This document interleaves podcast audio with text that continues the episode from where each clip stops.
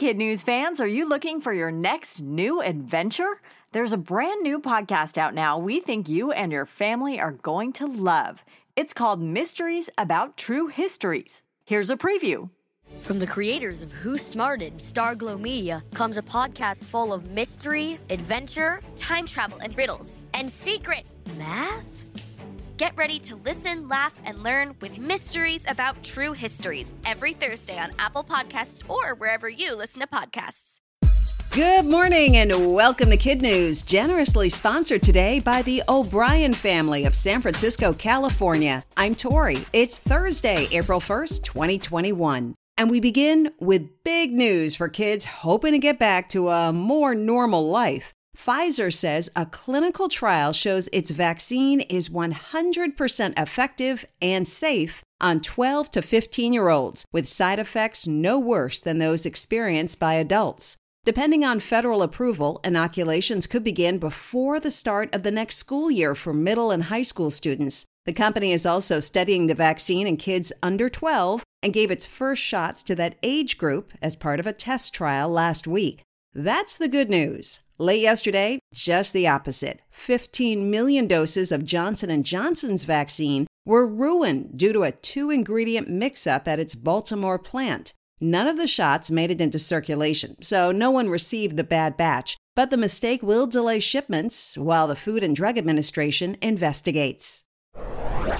Global music sensation BTS is making a splash, not with a song, but with a statement. The K pop superstars shared a deeply personal message with their 34 million Twitter followers, speaking out about the recent wave of violence towards Asians, Asian Americans, and Pacific Islanders. In a message from all seven members, which was delivered in English and Korean, they shared they too had been treated poorly at one time or another and been mocked for how they looked. It went on to say their own experiences are minor compared to what others have faced, but admitted it has chipped away at their self esteem. Quote, we condemn violence. You, I, and we all have the right to be respected. We will stand together.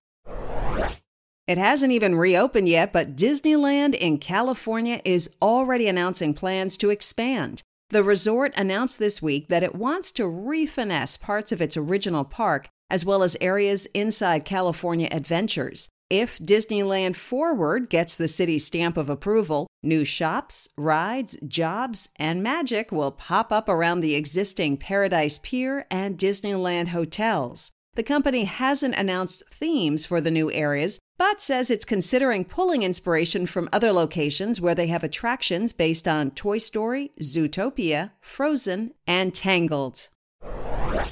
As you know, today is April 1st, also known as April Fool's Day, when friends play pranks on one another. Historians say it started back in the late 1500s when the Pope ordered the calendar to be changed so New Year's was celebrated on January 1st and not April 1st. But some refused to accept this, so they were the victims of jokes and the tradition stuck.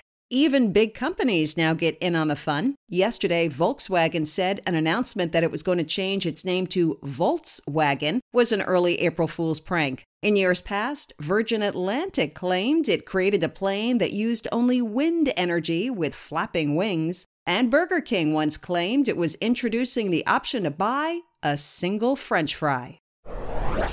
In other kid news notes, in addition to April Fool's Day, it's also opening day for Major League Baseball. A year after the pandemic upended sports around the globe, there are still restrictions in place. The number of fans in the stands will be limited in all stadiums for now, except the Texas Rangers, which will be at full capacity for their home opener Monday. And players seem eager to return to the diamond. Yankee outfielder Aaron Judge said, I'm as fired up as ever.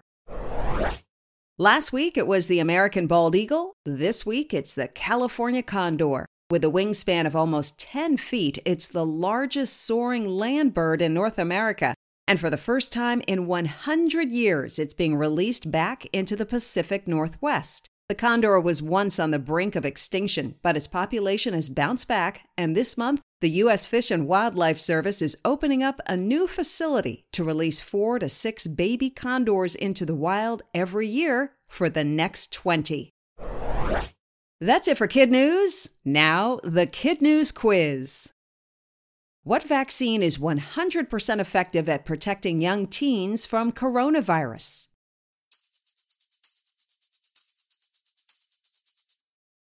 Pfizer, according to a trial in kids 12 to 15. Which super popular musical group just made a statement against violence and racism?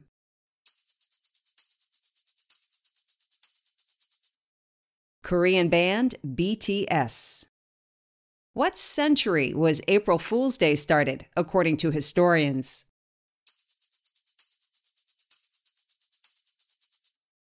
The 1500s.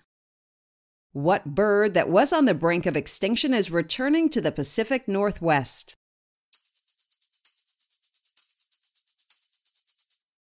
The California condor. And One for the Road. A book by the author of the popular Captain Underpants series has been pulled by the publisher Scholastic over concern that it didn't show people of Asian descent in a positive light. The Adventures of Ook and Gluk was written 10 years ago, and author Dav Pilkey says he created the book to showcase diversity, equality, and peaceful ways to resolve conflicts. But he says he fully supports the move to stop distribution and promises to do better to avoid even subtle messages of racism. He also pledges all royalties from the book will go to nonprofit charities helping children in underserved communities. Before we go, we want to give a shout out to some of our Kid News classrooms, starting with Mrs. Bozeman at Repton Junior High in Repton, Alabama, Mr. Cool at Top of the World Elementary, where they love Kid News, in Laguna Beach, California, Mrs. Gordon at Patterson Park Public Charter School in Baltimore, Maryland.